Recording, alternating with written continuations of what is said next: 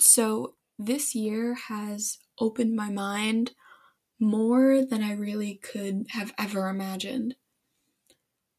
So, before this year, I could understand, but I never really analyzed or internalized for myself.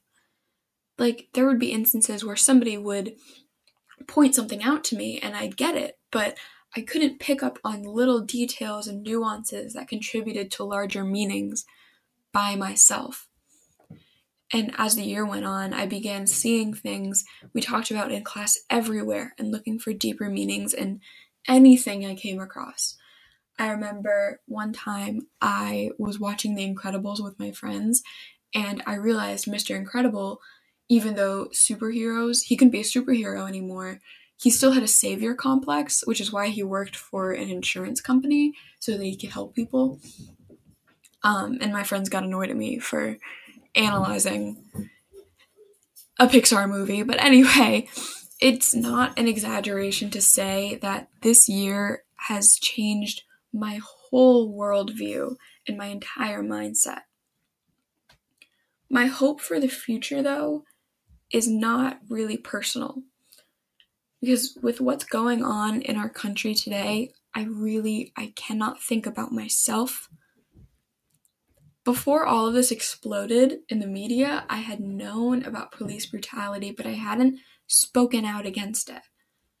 My silence and ig- my silence then was ignorance and privilege, and our collective silence as white people, as anybody in who has a platform our collective silence is what has allowed it to continue for all of these years because it's always been here.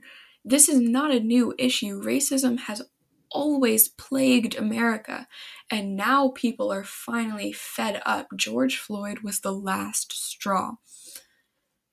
I can't think about myself right now knowing how lucky I am that the only thing I fear when my parent gets pulled over is being late to wherever we're going.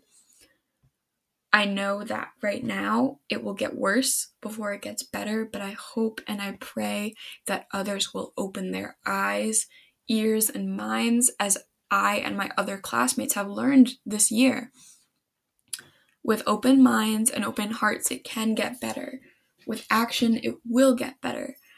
My hope for right now is that we can come together as one to fight this. We learned that all stories are the same story.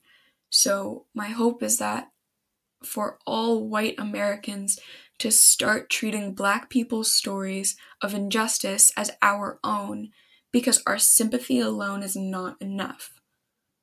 My hope is for that those who are just not racist will become anti racist. My hope is for any silent advocate to become astronomically loud. My hope is for police to protect the lives of the innocent.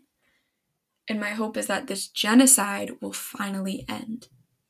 Thank you.